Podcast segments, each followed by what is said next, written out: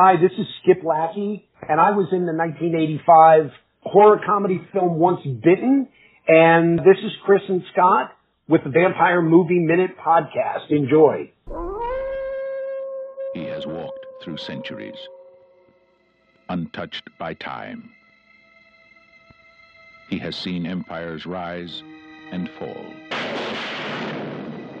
He possesses the wisdom of the ages.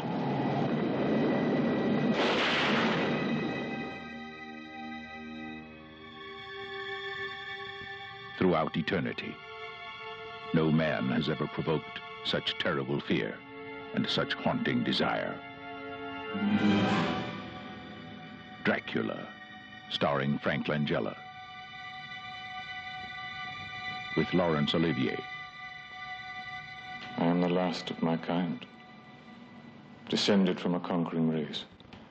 But I must warn you to take good care. If at any time my company does not please you, you will have only yourself to blame. Oh God, help my poor show.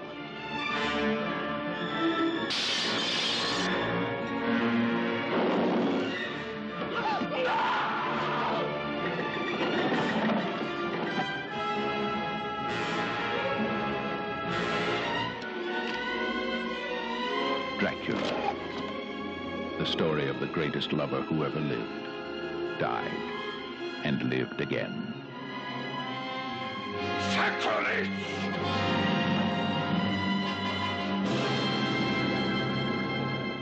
Dracula.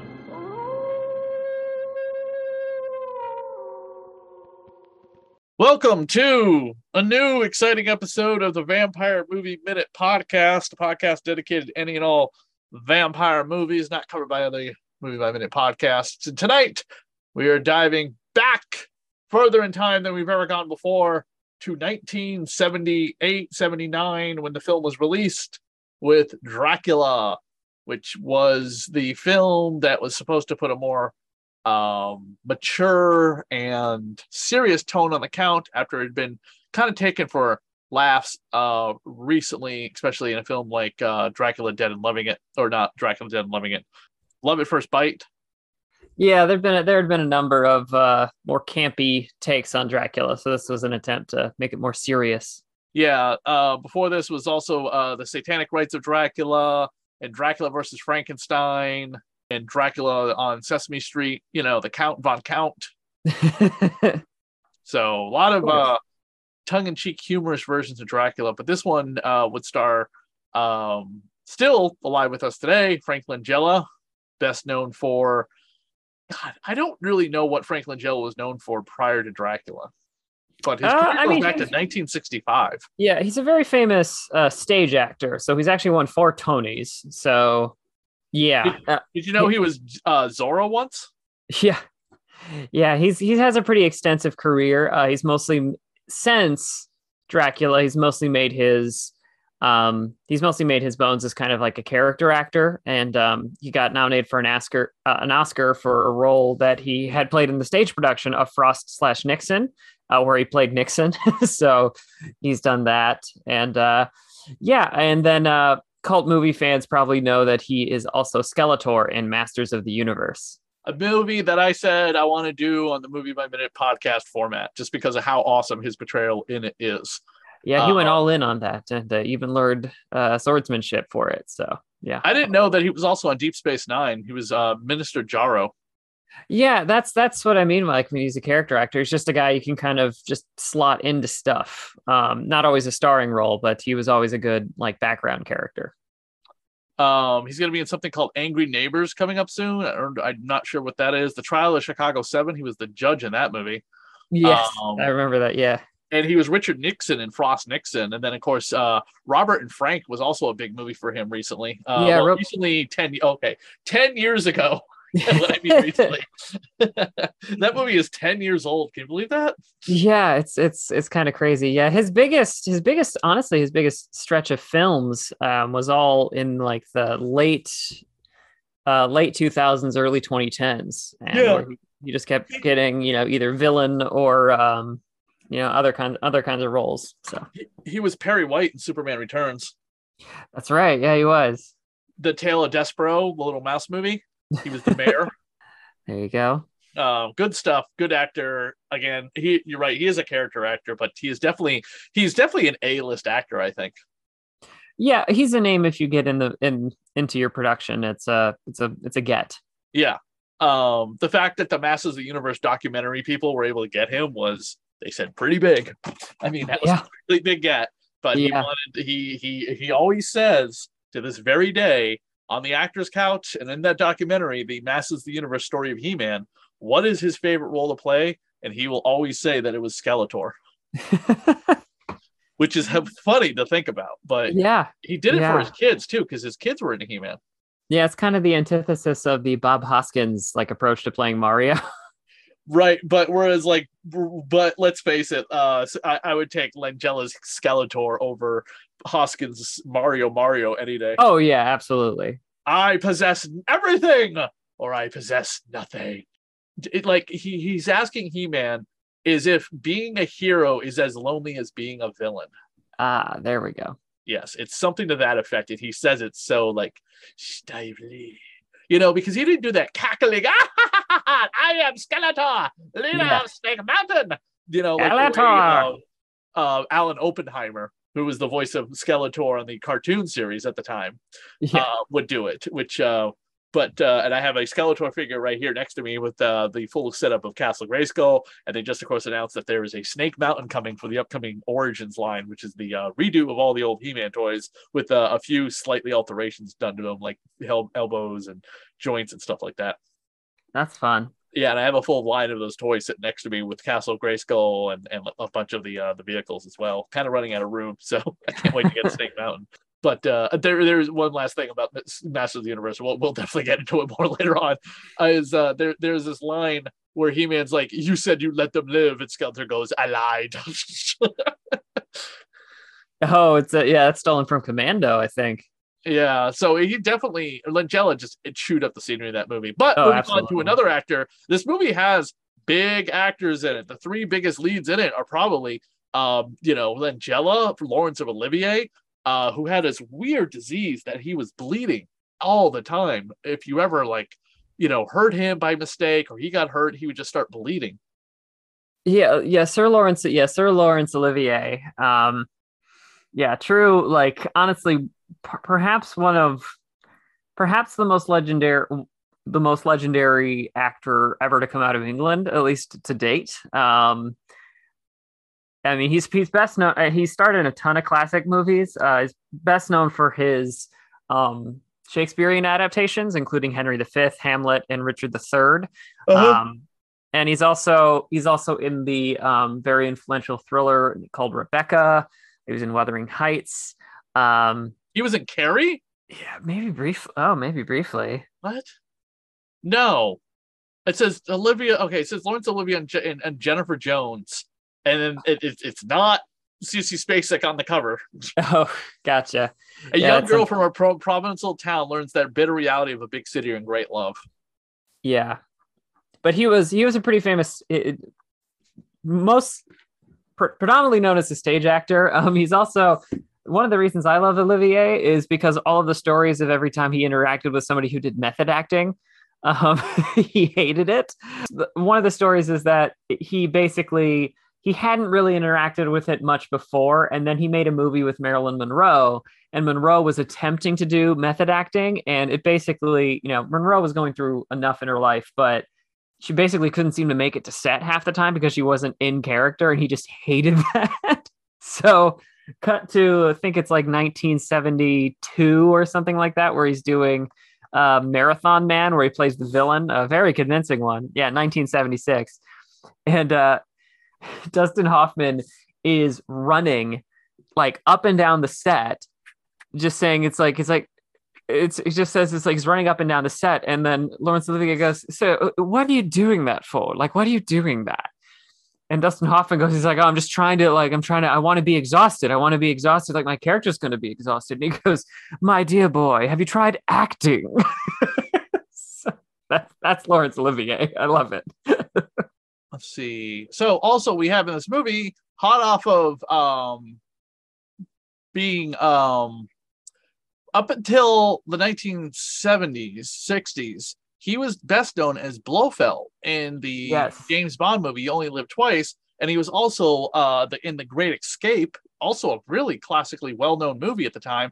But in 1978, he would reinvent himself as Dr. Loomis of Halloween fame, which is prominent right now as the time we're recording this. It's around Halloween time, and the new Halloween movie Ends has come out to rave box office reviews and critical smash it. Everyone's absolutely loved it. Yes, there's there's been no controversy around it whatsoever. Do not Nope. No, none whatsoever. The Corey Cunningham story has been one of the best movies ever. yeah, no, and uh, yeah, Donald Pleasence. Uh, yeah, Plays Jack Seward. yeah, Jack Seward. By the way, um, Olivia plays Van Helsing. In yeah, Olivier plays Van Helsing, and yeah, Donald Pleasence. Yeah, as you said, probably best known for for playing Blofeld. Um, and another one of these just fantastic character actors, but then reinvented himself playing Dr. Loomis in Halloween. six and, times, um, seven if you count the fact that they redid. Um, oh no, uh, one, two, one, two, four, five, six. So five times. So five times, but six times if you also count the fact that Halloween six was done twice. Yes. Yep, and then also appeared uh, in a couple other John Carp- Carpenter movies. So yeah, to like Prince of Darkness. Yeah, Prince of Darkness, and he's also the president in Escape from New York. Has to be rescued by Kurt Russell's Snake Plissken. Right. So, yeah. So he was, yeah. I mean, it's it's it's interesting again looking at his filmography because it's uh like Olivier is known for a lot of classic, a lot of very pe- a lot of period dramas. Langella is also a stage actor, but Pleasence is just of all of them seems to be the most up for anything. Like he was, he was in B movies, he was in you know like John Carpenter movies. He was all over the place. So I kind of I kind of really enjoy. Every now and then I look at careers and I'm like, what what kind of career would I like? And I'm like, probably closer to Pleasence. I don't think I could I would want to do Olivier so much.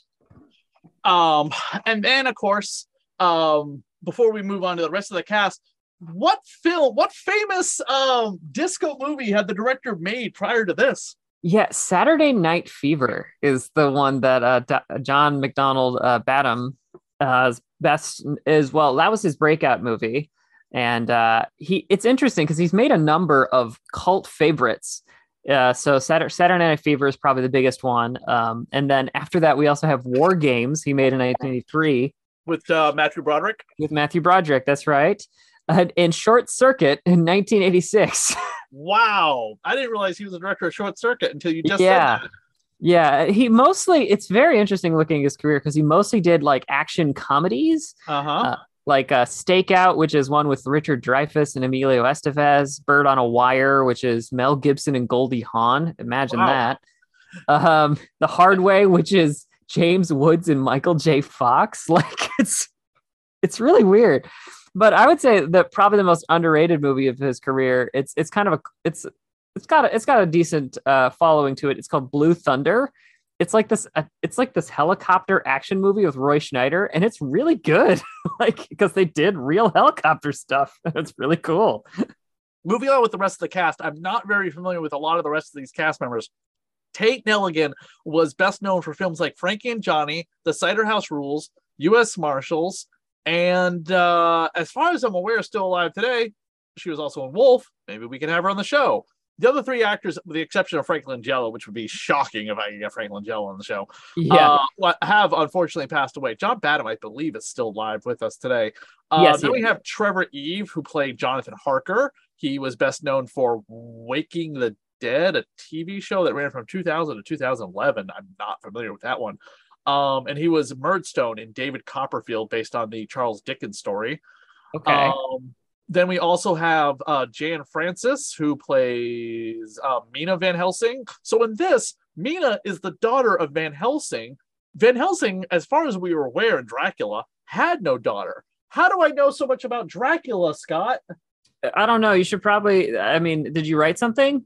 I did. Who did I also Oh. hang out with last Tuesday? Could it possibly have been the great grandnephew of the guy who created Dracula, Bram Stoker? Maybe. Yeah, maybe. Also, Time will tell. An entire library of eight copies of Dracula, by the way, I own. Oh wow, there you go. Do you know why I own eight copies? I actually don't. I don't know. well, um, so just for example, three of them are with illustrations by Edward Gorey, Ben Templesmith, and the Hubert brothers. Oh, very nice. Yeah, and also next to me is a uh, Dracula Bela Lugosi Mego toy, as well as a uh, Christopher Lee Mego doll. Below that is a Dracula uh, Marvel Comics. Very cool. Dracula currently is in the Marvel comic cinema. Uh, well, maybe if Blade ever gets going. So in our previous podcast, we announced we are going to do Blade. We are not doing Blade later later in 2023. They have delayed Blade until 2024. Yeah, and I, I got I got that notification because I submitted my uh my my details to be an extra for scenes they were going to shoot in Cleveland. Right. So also in this we have Tony Haygarth as Milo Renfield. This is the first time I've ever heard Renfield get a first name. But uh, the only thing I know him from that I'm really going to dive deep into his IMDb for is the fact that he was Mr. Tweedy in Chicken Run. There you go. Um, I also just like that he is in a movie called Let's Get Laid from 1978. Excellent, excellent. And I couldn't avoid uh, pass up the fact that uh, character Walter is played by Sylvester McCoy, best known as playing the Doctor on Doctor Yes. Who. Yes, and uh, those and uh, those of you, uh, you know, you you Lord Loader nerds and uh, your Tolkien nerds will know that he played uh, the wizard with poop on his head, Radagast, in the Hobbit movies. Would that be Radagast the Brown? Yes, that's correct. Yep. Uh, excellent role in that movie. I think he had the giant rabbits. Yes, he did. Yeah, they were like his uh his like his uh like his huskies, like his husky dogs. Like that's like that was like his sleigh that he had. It was very cool. Um, and for anyone who is a fan of Hellraiser, recently starring Jamie Clayton, um, the very uh, talented Jamie Clayton plays the Hell Priestess Pinhead in that movie. He, uh, Sylvester McCoy, was also in Sense8 with her as Old Man of Hoy. Oh, very cool. Yes, which is where Jamie Clayton is probably best known for. Uh, besides, I think she was on the L Word, and or I might be mistaken with another very heavy lesbian centered show, but she was the uh, uh, she was the hacker. Let me tell you, Scott, how you're introduced to Jamie Clayton at the beginning of Sense Eight. Oh, is I'm gonna guess it's very sexual. It's extraordinarily sexual as Agatha Freeman, Beth Bone playing Martha on The Doctor, is fucking her with a rainbow colored strap on. there you go. That's and a she that's a takes the strap on off and just drops it on the side of the bed in this sound effect that you know they ADR that goes schlock. see that's uh, you know that's that's commitment. That's that's how you do a character introduction. And introduction. then the two are like frolicking. It's like I think it's Pride Day, so I think they're like like embracing the fact that they're both gay. One's trans because her parents are not into her trans lifestyle. I guess they try to they they do some shit in this uh, show that I was just like, good god. Having uh dated somebody who is trans, uh she she was just like, yeah, that that's a thing that happens. uh, All right. anyway, um, so we will dive more into the cast as it comes along with the characters that pop up, as well as other parts of the movie. So I thought we start off with the movie with the uh, opening credits are very much like James Bond. Um, in fact, I believe these are the same people who do the James Bond credits. Oh yeah, it's very deep. Yeah. Um, the Mish Corp. I don't know who they are. I wasn't really familiar with them. Can't say I, I am either, but yeah, no, they they've got their they've got a very distinctive thing that they do. we have this long tracking shot, which is would be done by a drone today, but I think this is being done by like a helicopter. Yeah, a probably rig? a helicopter. So, by the way, the Mirisch Corporation is Marvin Mur- Mirisch. Mirisch. He is the executive producer, uh, uh, well as well as Walter Mirisch, uh, brothers to uh, these films. They also did the Human Jungle, Aaron the Heart, romantic comedy, the Pink Panther television series from 1993 to 1996. I believe they are both passed away. Yes, died. Uh, Walter Mervyn died in 19 in 2002 at the age of 84. Walter Mirisch was responsible for the original Magnificent Seven, the remake of the Magnificent Seven, the Pink Panther in 2022. I'm not familiar with the new Pink Panther coming out. Uh, that Pink Panther short the TV series I mentioned, but his credits go all the way back to 1947. Wow. Yep, and go all the way to 2022. He is Oh. still alive, according to IMDb. He is 101 years old. Goodness. Yes, holy cow! The Heat of the Night, also a, a movie that he produced. Oh, there you go. Very popular movie today. Uh, I think it's celebrating its 55th anniversary. Actually, it's back in theaters. The Heat of the Night. Oh, in the heat of the night. Yeah. Am I not- wrong? Is that the one with Sidney Poitier has to team up with the racist white cop? Yep, that's correct. Okay, yeah. So yeah, that is a murder uh, in the deep south. Yep. yeah, and that actually became a TV series too. It did. Um, but uh, yeah, it's the yep, it is the 55th anniversary of the Heat of the Night, and it is back in theaters now. Wow. Yeah, go. so that producer was responsible for that. That's right. I remember hearing about this producer. He was really big on like wanting to like take chances with casts that weren't getting those kind of roles, and uh, was a big supporter of the fact that Sidney Poitier was cast, which I think led to Sidney Poitier's Oscar win. No, he actually it was actually the white cop that won the Oscar. Um, the the movie won Best Picture, but Sidney Poitier, I believe, got an. I don't know if he got a nomination, but he eventually won for a movie called Lilies of the Field. That's what it was. That's what it was. First African American actor to win an Academy Award, correct? That is correct. Well, no, not the first act, first male actor. First male actor. Okay. Yes. Um, this movie has obviously a lot of Academy Award attachments to it, or it's Laurence Olivier, but we completely forgot, and we should get into it now because the bombastic score in this movie is by what four to five time Academy Award winning produce uh, uh composer whose next movie comes out next year. Can you guess what movie he is the composer for? oh, I don't know. I don't. Indiana Jones and the Untitled Fifth Film. That's right. That's right. Yes. But do you know what he just did this year? No, I don't actually. He was the uh he scored uh the theme song for Obi-Wan Kenobi. Oh, there you go. That's cool. Yes. He did Obi-Wan Kenobi's theme song, not the entire show, but he did write and compose the score for Obi-Wan Kenobi. Gotcha. Yeah. Uh, so prior to this, I think his last thing that he did was I want to say it was solo. He did a song for solo. He did not do the whole score. But prior to this, the last thing, the full the full film score he did was, of course, uh, the Rise of Skywalker. yes, yes. John Williams is the sound of the Star Wars movies, at least the music of the Star Wars movies. He's the sound of the Indiana Jones films as well. Jaws. Superman. Let's yeah, Superman, of course. I mean, God. I mean, you can't think of Superman and not hear ba ba ba ba ba. Yeah, he has he has such a distinctive style in terms of in terms of everything, but it's just it's staggering. Honestly, he is legendary, And and, um, Jaws And still- and this are the like really the old. I guess Jurassic Park to some extent is considered a monster movie, even though they're animals, but it's in the monster genre. It these are probably the only three films I could think of that he did horror scores for.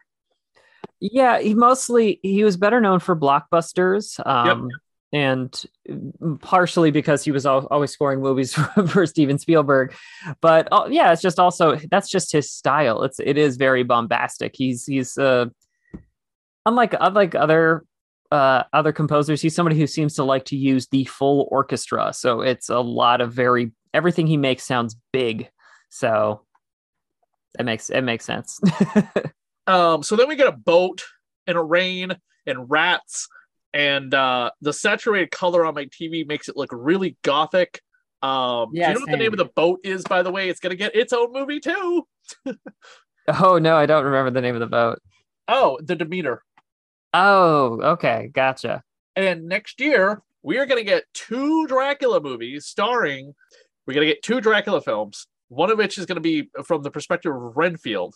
And that is going to be the one Nicolas Cage plays Dracula in. Well, finally, he's been, Nick Cage has been beating around that bush for a while, so I'm glad he's finally doing it. Right. And then we're also going to get um the lost the the the the the cursed tale or the lost tale. I'm looking trying to look it up right now. David Dastmalchian, who plays Polka Dot Man in um in the um the Suicide Squad, and he's Oh, the Baba he's cool, Yaga guy in Ant Man. Um, he is going to be in uh Last Voyage of the Demeter. He's going to be Wojek. Uh, this comes out next year. This is the story of the Demeter's trip from Transylvania to England. Very cool. Yeah. Um, he's like second billing on the movie, so uh, behind he's um, behind Allison Frosisi and Liam Cunningham, who you might know from uh, Game of Thrones, uh, plays and uh, Javier Botet. I don't know who that is actually. Plays Dracula in it. Huh. So Cool. should be interesting. Um, a, a Dracula tale we've never heard before. Yeah, I can't say I have either. No. So the Demeter pretty much is the focus of these five minutes. Um, then we switch over to uh like a, a coffin rips open and it's Dracula's hand and he immediately turns into a wolf and then rips out the throat of some guy and that's when we immediately meet our first character. I guess we technically meet Dracula, but we don't meet Frank Langella. yeah, yeah, we don't really meet him, and it's it's pretty noteworthy that they're trying to cast his coffin off of the boat. Like Right. they piece together together enough to know like we got to get this shit out of here, um, because we're about to go aground, and this this guy's gonna kill us. so uh, it doesn't work though, sadly.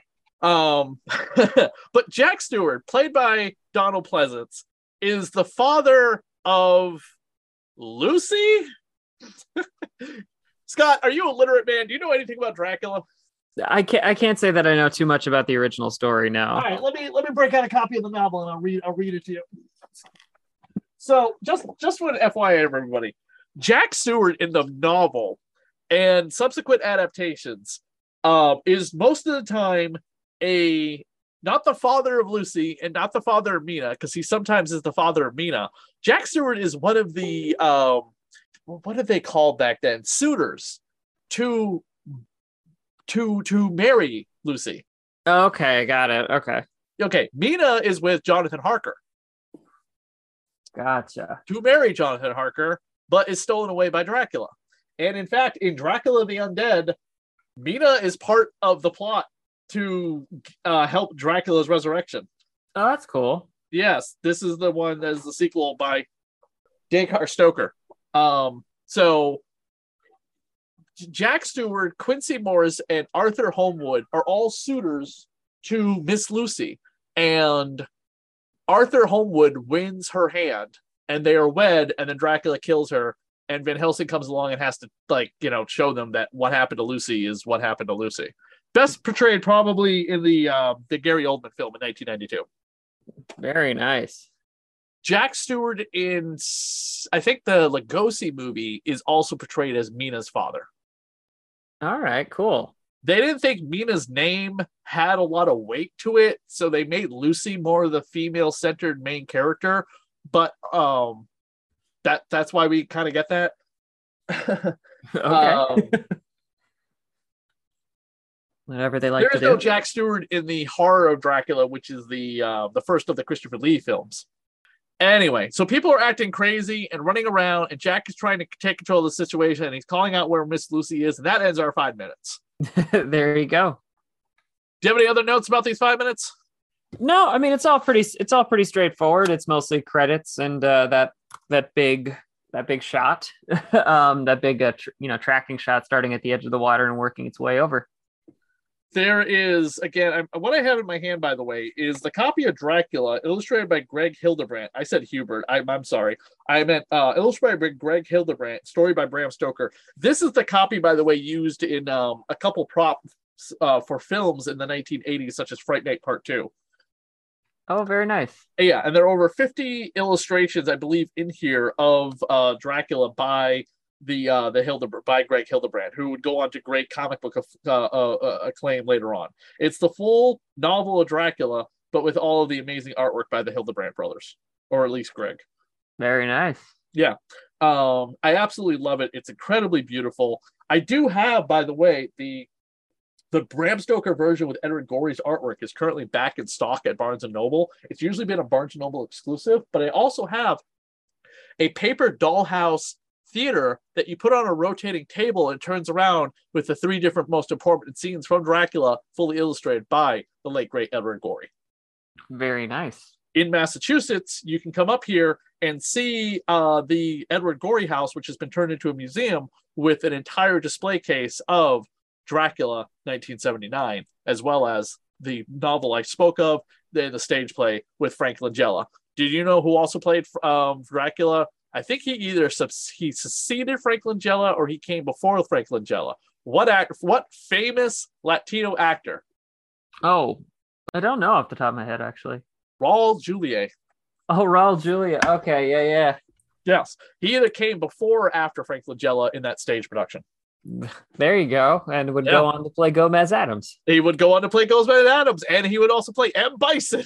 of course. Did you ever see that that movie Brain Drain or whatever it was? It was it was on Mystery Science Theater 3000 that he was in. I mean, I can't say I have, but Raul Julia never gave anything less than 100%. Uh, uh, yes, of course, of course. That's all the time we have here for these five minutes. We went over a lot of material for the film itself, so we'll continue going over that as we continue this movie. This is probably going to be one of our longest movies. This movie clocks in about an hour and 50 minutes. So, um, but both versions that you watch of it, Scott's watching it in color, and I'm watching in monotone, uh, kind of grayish color, is uh, the the film. The both versions on the Scream Factory Blu-ray, by the way, are approximately uh, it says 110 minutes. So that is about an hour and 50 minutes. Um, and i will go over some of the bonus material in the blu-ray and the other releases of the film um, in another episode. Scott where can people find us? You can find us at the Vampire Minute on Twitter, and we're the Vampire Movie Minute on Facebook. cool and don't forget you can also pick up my copy of vlada a dracula tale and the newest novel uh, connected to it, Vlada Tales of the Damned, which has six individual stories about six of the characters in the Vlada universe, such as Renfield, Vlada, Colleen. You have to find out, we have to read my novel to find out who she is, Van Helsing, um, and uh, the grooms of Dracula, and Quincy, Quintessa Morris, the cowgirl from Texas. Oh, very cool. And we'll be back in a couple weeks with another five minutes of Dracula 1979 here on the Vampire Movie Minute podcast.